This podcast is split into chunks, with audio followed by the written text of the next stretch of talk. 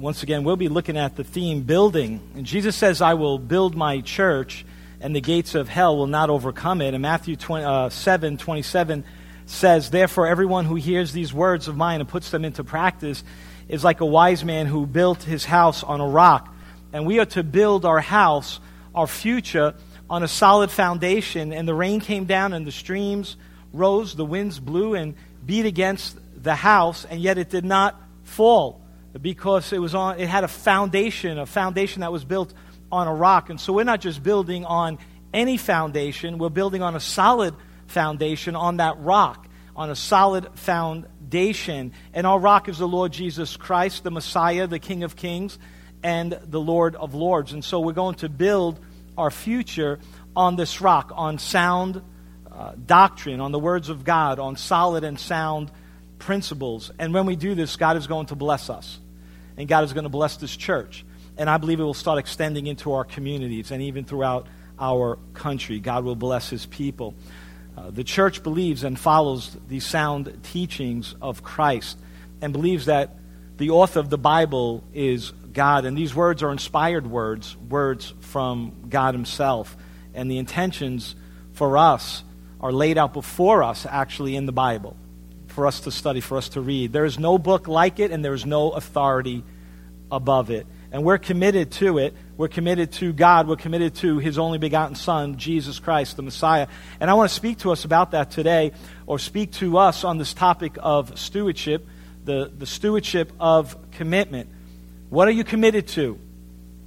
Who are you committed to? And why are you committed to whatever it is that you are committed to? And everything God wants us to know. Everything, anything, uh, everything that He has for us, basically, or, or wants to tell us right now about His Son, is revealed through the revelation of Scripture. And so we submit and commit ourselves to these holy Scriptures, and we submit and commit ourselves to these, to these words, and we commit ourselves to Him and Him alone. Would you please stand with me for the reading of, of God's Word? We're going to be in 1 Kings chapter 8, 1 Kings chapter 8.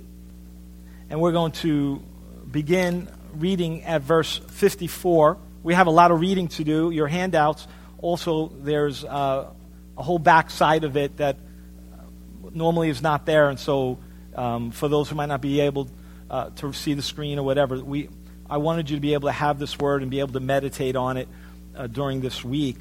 But we're going to just read for now as a as a group 54 um, and following down to 61.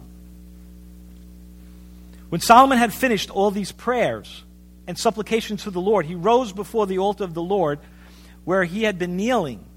With his hands spread out towards heaven, he stood and blessed the whole assembly of Israel in a loud voice, saying, Praise be to the Lord, who has given rest to his people Israel, just as he promised. Not one word has failed to all the good promises he gave through his servant Moses. May the Lord our God be with us as he was with our fathers. May he never leave us nor forsake us. May he turn our hearts to him to walk in all his ways and to keep his commands, decrees, and regulations he gave our fathers.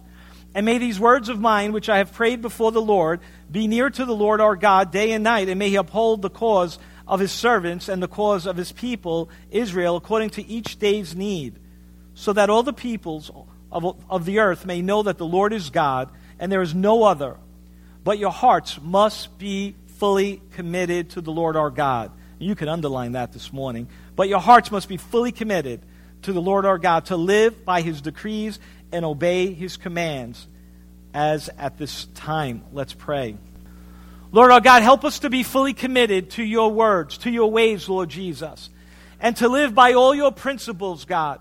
Oh, Holy Spirit, we welcome you in this place, Lord God. Fill this place with your presence, oh God. I, I, I, pray, Lord God, fill us, Lord Jesus, with your Holy Spirit in this church, in our lives, Lord God. We, we want to feel your presence and experience your presence in a mighty way. Illuminate our hearts and minds, I pray, Lord God. Bless these words.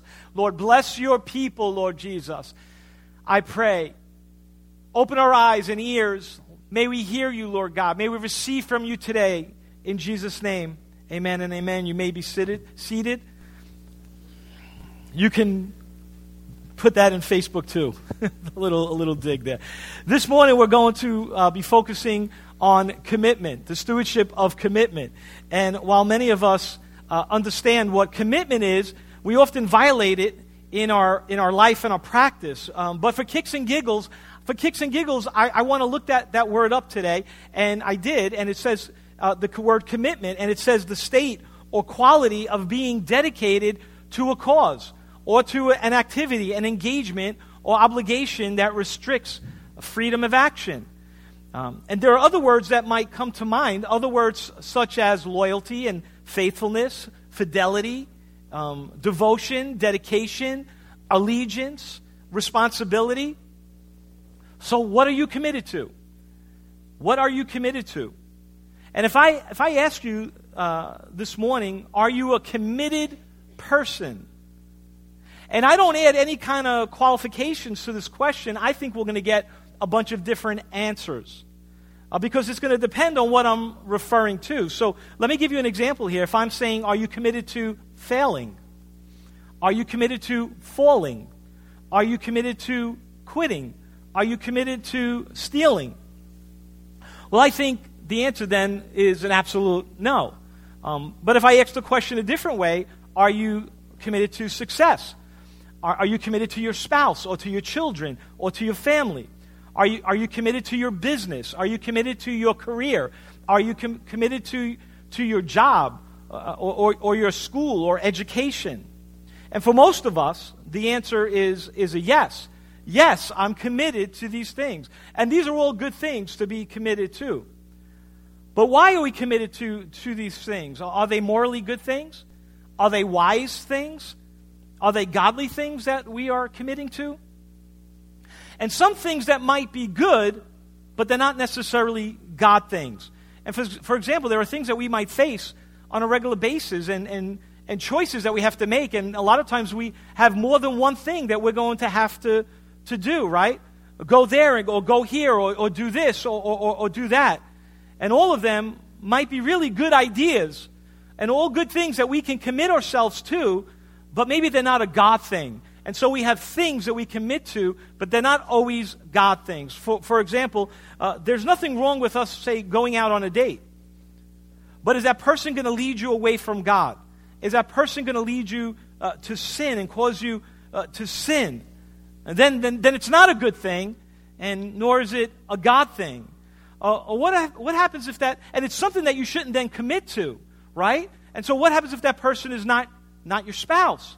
Uh, then in God's eyes, that would be wrong. Then in God's eyes, that would be sinful and sinning, and, and you'd be willful, disobedient to his words and to his ways. And so usually we can go out on a date. It's not intrinsically bad to just go out on a date, but under certain situations, then it becomes wrong, and then it becomes sinful under certain circumstances. So, what are we committing to? What do we commit to? Who do we commit to?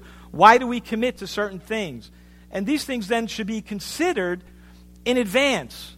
Typically, think about what you're committing to in advance. In advance. When you can think clearly is when you should start thinking about these things. And then think about those things. What would I do in light of Scripture, in light of the truth of God's words? Anything else, any, anything else, or anything else that leads us away or leads us astray can lead us to sin. James chapter 4, verse 7 says, Now listen, you who say today or tomorrow we will go to this, uh, to this or that city, spend a year there, carry on business and make money. Why? You do not even know what will happen tomorrow. Who is, what is your life? You're a mist that appears for a little while and then vanishes. Instead, you ought to say, if it is the Lord's will, we will live and we will do this or that, and it is this, you boast and brag. All such boasting is evil. Anyone then who knows good that he ought to do and doesn't do it, sin. And so when we know what we ought to do, do it. Simply obey God and do it. It's so simple. Simply obey God and do it. Commit to it. Anything less is sin. So let's, let's jump to this First King chapter 8. Uh, Solomon's prayer of dedication is very insightful for us to uh, study and understand. And we see that the ark of the covenant is being brought into the temple where the presence of the Lord will be. Now, if you recall from past readings or past messages, God made a covenant with the Christians of Israel, a conditional covenant, and, and that He's going to commit to it.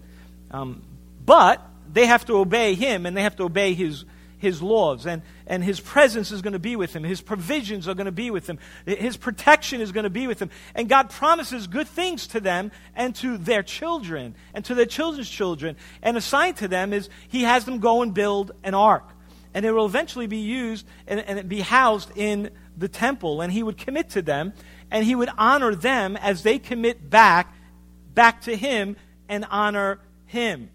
Now, David, we know, had a heart after God's heart, but was not allowed to build this temple. He was not allowed to build this temple because he was a man of war. He was a warrior, and he shed much, much blood. But instead, God allowed his, his son, Solomon, to build it. I think it's also important to, to note in these portions of Scripture David's, David's heart was in the right place.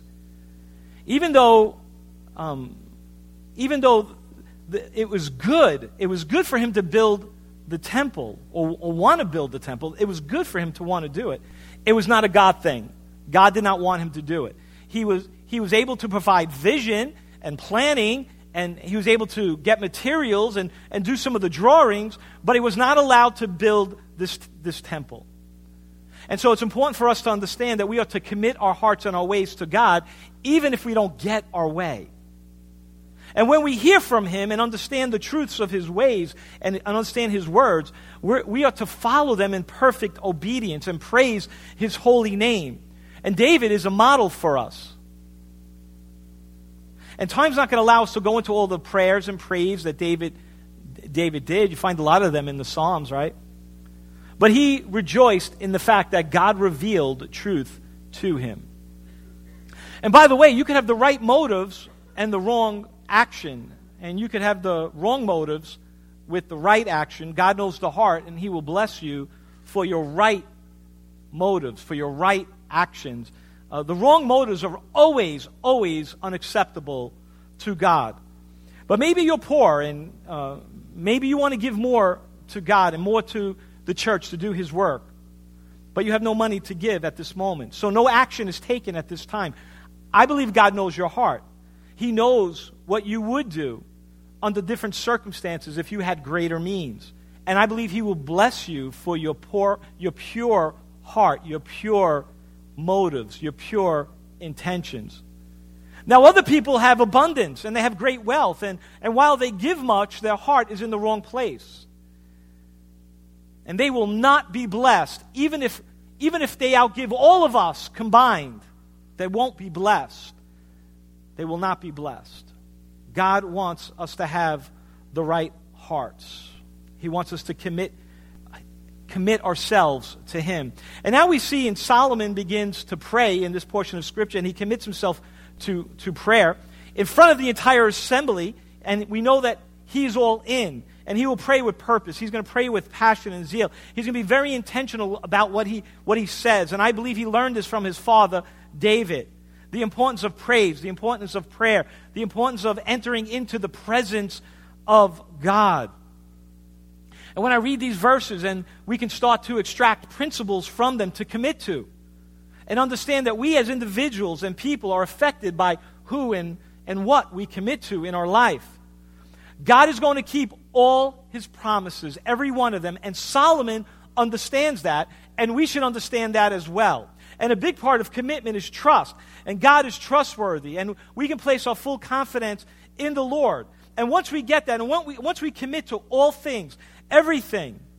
And, and He's going to bless us. But we need to commit to it 100%, all in. Anything less than that is sin. And that's where I believe we find many people today. Trusting man, trusting money, uh, trusting things, and placing those things above God and above His ways. And the Bible says we should trust in the Lord with all our heart, right? Lean not on his own understanding and always acknowledge him, and he's going to direct our path. This is what we see, I believe, Solomon is doing here in this prayer of dedication, placing his trust in God, fully committing to God. Everything, he's all in. Solomon is all in, fully committing to God. Verse 22. Then Solomon stood before the altar of the Lord in front of the whole assembly of Israel, spread out his hands towards heaven, and said, O Lord of of, O Lord, God of Israel, there is no God like you in heaven above or earth below. You who keep your co- uh, covenant of love with your servant, who continues wholeheartedly in your way. You have kept your promise to your servant David, my father, with, with your mouth you have promised, and with your hands you have fulfilled it, as it is today. Now, Lord God of Israel, keep Keep for your servant David, my father, the promises you made to him when you said, You shall never fail to have a man sit before me on the throne of Israel. If only your son caref- sons are careful in all they do to walk before me as you have done. And now, O God of Israel, let your word that you promised your servant David, my father, come true. And so I believe there's at least five things that we should be committing to. Prayer is one of them. Solomon stands up and Solomon prays. And when we get to the end of, of this prayer, when we get to the end of this section, if you recall what I read earlier in verse 54, we're going to see he goes from standing to, to, to kneeling. He, he has his hands raised towards heaven, and he's going to pray out in front of the entire assembly of Israel, modeling what he's doing, modeling what his father did before him, fully committed. He's 100% all in. Solomon understood the power of prayer, just like David understood the power of prayer. Now, while standing and, and kneeling is, is not a fast, hard, fast rule that you must follow when you pray, nor is stretching out your arms and praying. It is interesting to see, though, that he starts off standing and then he ends up kneeling.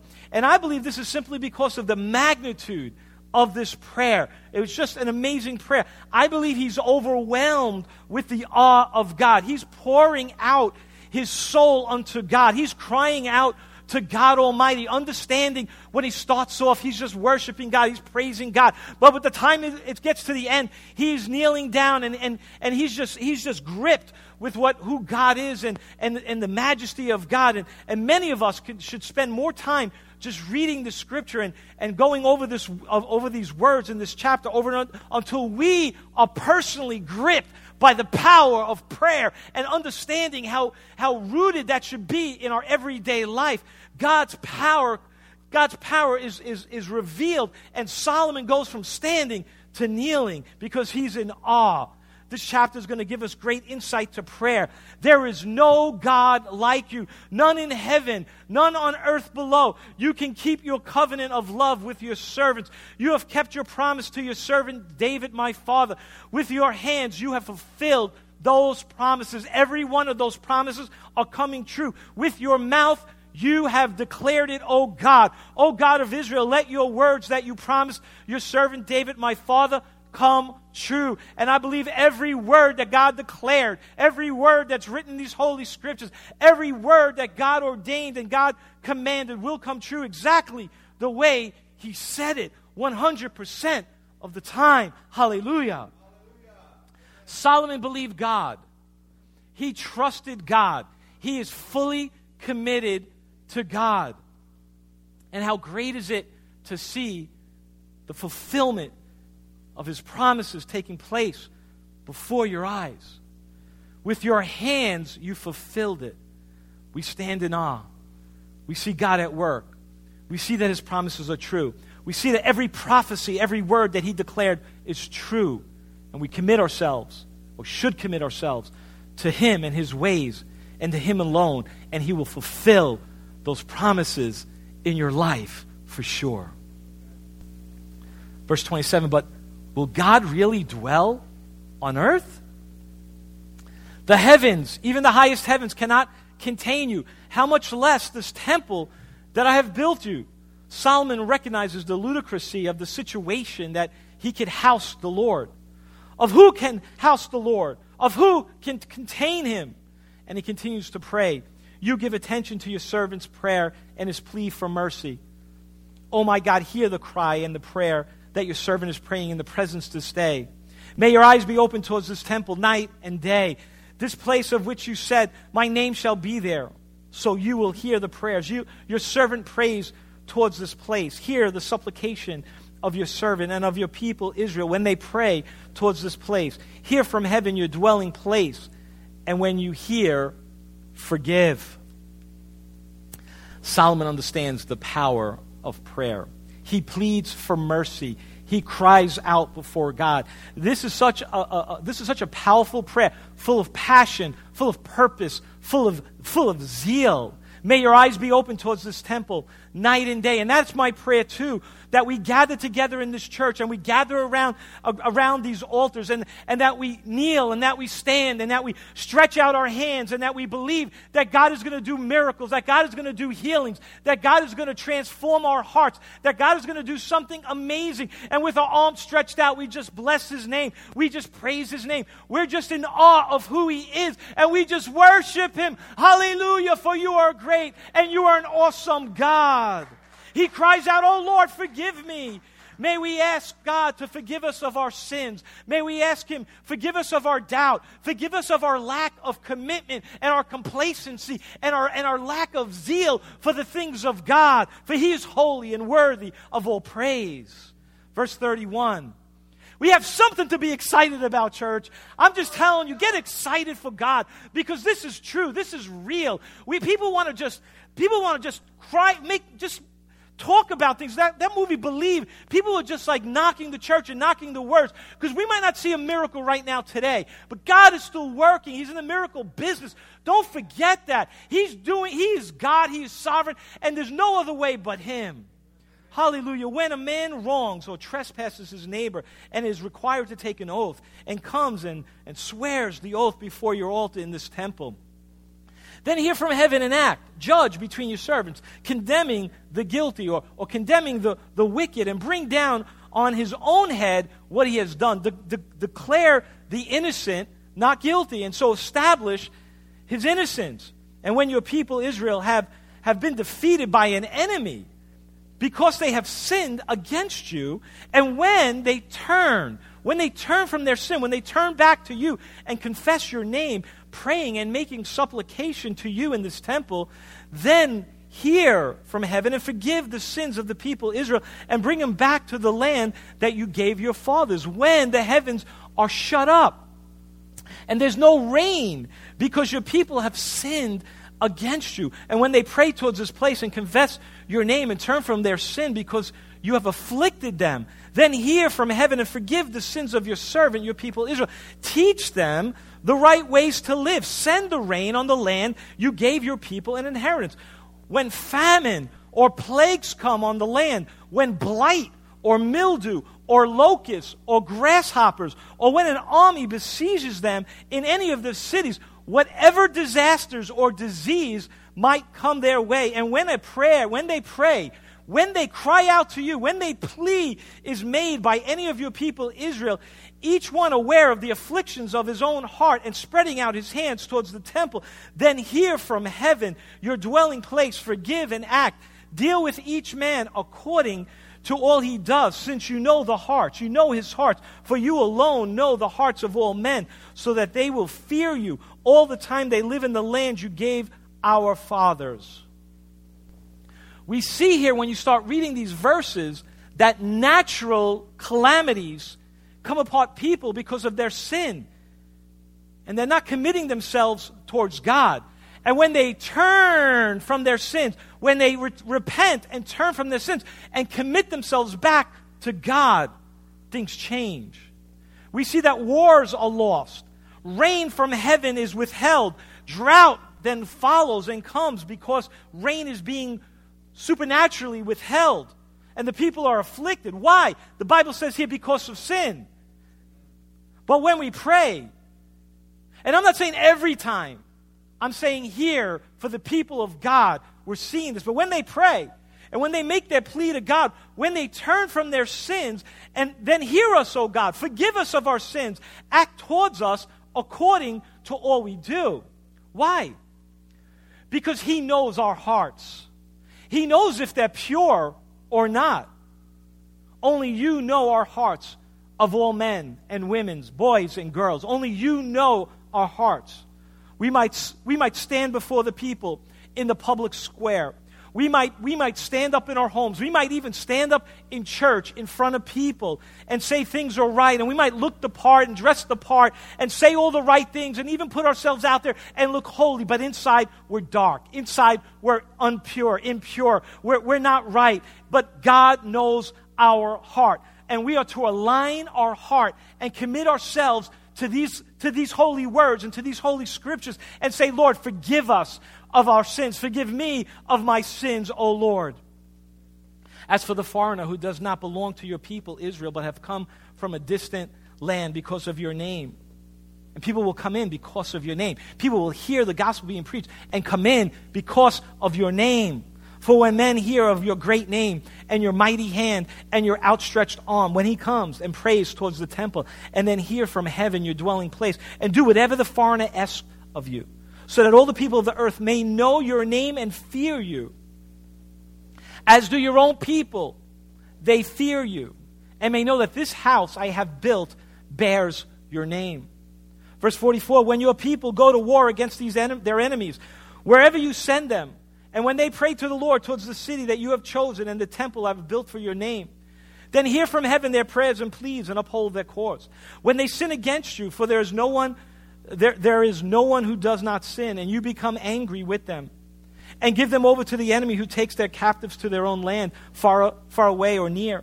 And if they have a change of heart in the land where they're held captive and rent, repent and plead with you in the land of their conquerors and say, We have sinned. We have sinned. We have sinned. We have done wrong. We have acted wickedly. And if they turn back to you with all their heart and soul in the land of their enemies who took them captive and pray to you towards the land you gave their fathers, towards the city you have chosen and the temple I've built for your name, then from heaven, your dwelling place, hear their prayers and their plea and uphold their cause. And forgive your people who have sinned against you. Forgive all their offenses they have committed against you, and cause the conquerors to show them mercy. For they are your people and your inheritance, whom you brought out of Egypt, out of the iron smelting furnace.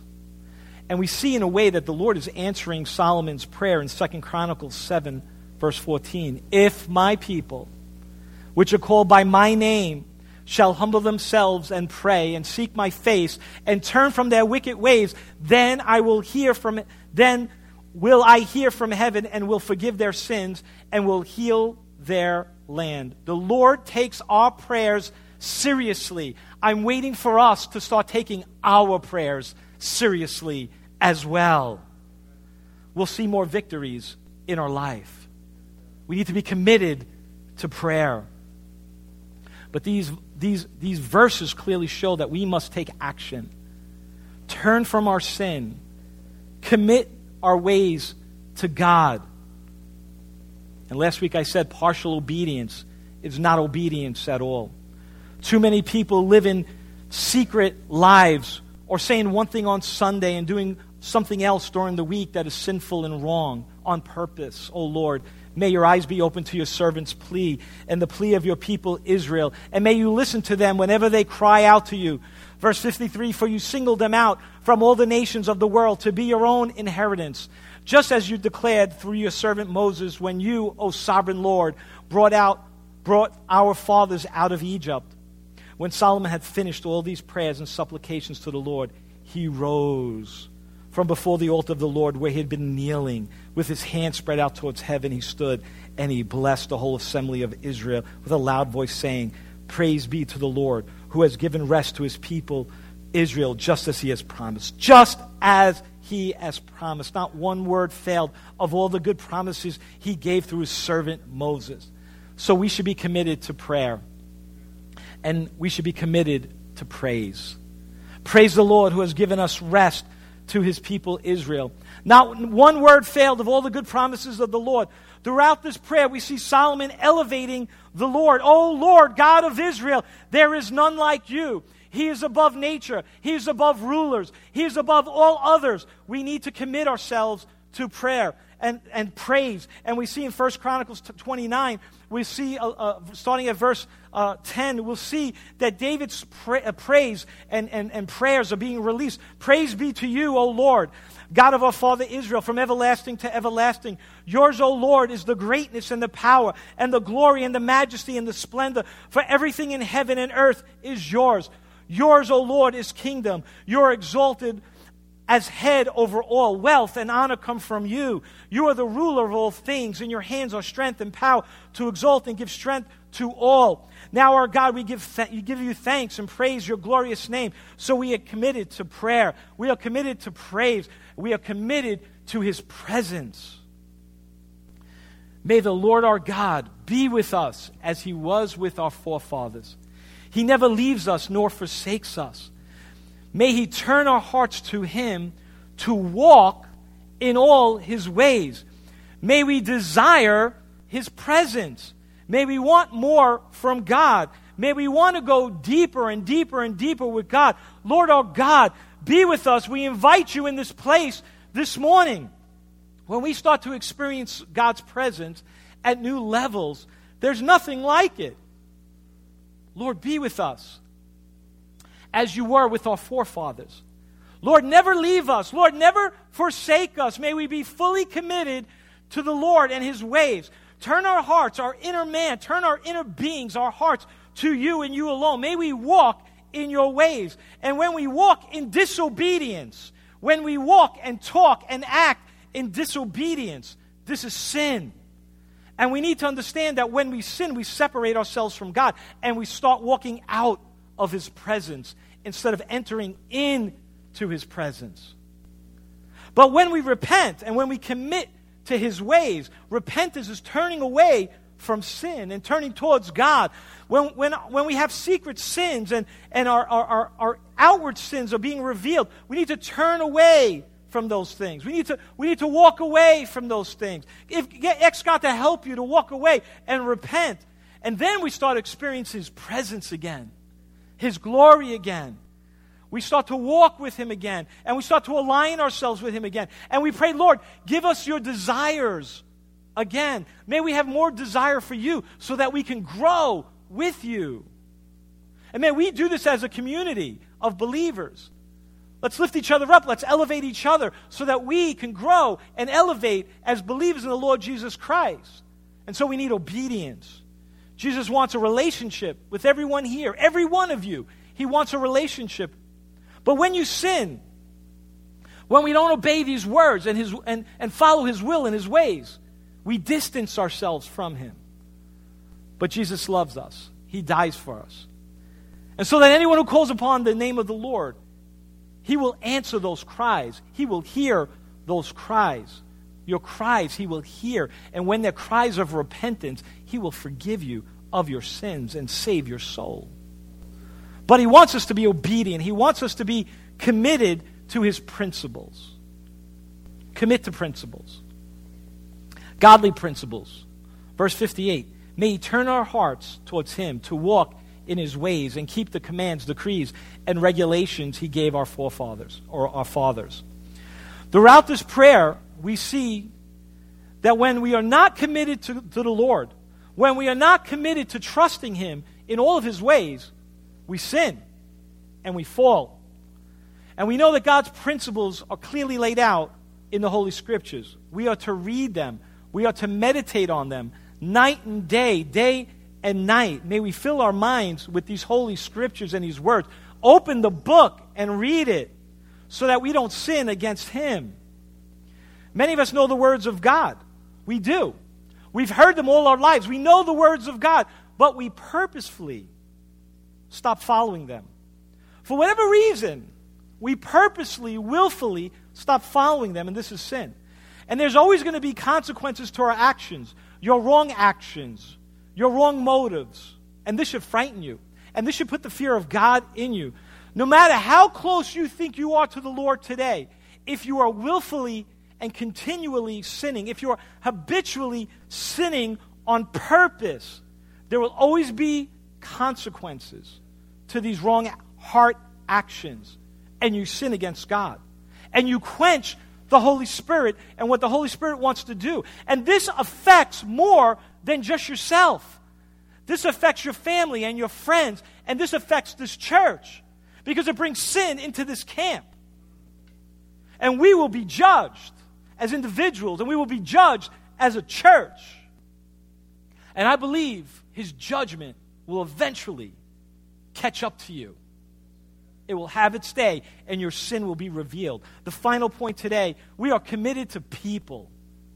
Verse 59 And these words of mine, which I have prayed before the Lord, be near to the Lord, our God, day and night, and he may uphold the cause of his servants and the cause of his people Israel according to each day's need. The church is in the people business. God is in the people business.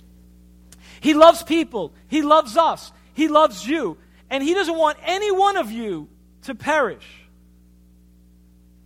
So consider what you're doing here. Consider what you're doing at home. Consider what you're doing at work. And if you're sinning, purposefully repent. Turn away from the sin. Turn towards God. Turn towards God. Cry out to Him. Plead with Him, Lord, have mercy on me. I'm a sinner. He will hear, He will forgive. God so loved the world, He gave His only Son. He loves us so much that He died for us and wants to bless us. But why? So often do we choose lies, we choose deceit, we choose sin, we choose death over life, we choose hell over heaven. But I want to encourage you today, church. When you commit yourself fully to the Lord Jesus Christ, He will forgive you. He will save your soul. He will turn things around.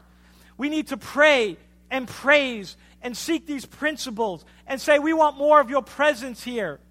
Ask Him what He can do for you. Cry out to Him like David did, cry out to Him like Solomon did. He hears you. Speak with Him. Lord, I need you. Lord, I need this. It's okay to ask supplications about your need. You can come to Him and ask. Pray to Him. Who do you need to speak with this week? Who do you need to pray for this week? Who do you need to forgive this week? Why? Verse, verse 60. So that all the people of the earth may know that the Lord is God and that there is no other but your hearts may be fully committed to the Lord our God, to live by his decrees and obey his commands. Would you stand with me, church, as we bring this service to a close? The stewardship of commitment, the stewardship of commitment extends to every role, to every responsibility, every important relationship that you have. The stewardship of commitment demands personal fidelity, loyalty, integrity, devotion, and responsibility. First to God, then to everything else, then to family, then to friends, then, then to your church, then to your country. The stewardship of commitment encourages every Christian, every disciple of Christ to have a deeper commitment and relationship with the Lord. This is ongoing. We are to grow in our faith, we are to grow in our walk with the Lord. It's a simple decision, a simple choice to put God first in all things. A simple choice to please God in our deeds, in our thoughts, in our actions, in our prayer, in our everyday life. Anything less is sin. Would you close your eyes and bow your head? I'm going to ask Jim Salas to come up and end the service in a prayer. I want to just share a moment with something on his heart. But the Lord wants us to fully commit to his ways. Even if it means death, we are to commit to it. Even if it means to stand strong and hold the line. There are people dying all over this world, standing firm for Christianity and the gospel of Christ because they have a strong foundation and they believe in the, in the gospel. God, give us the courage to follow your principles in good times as well as bad times. Give us wisdom and discernment.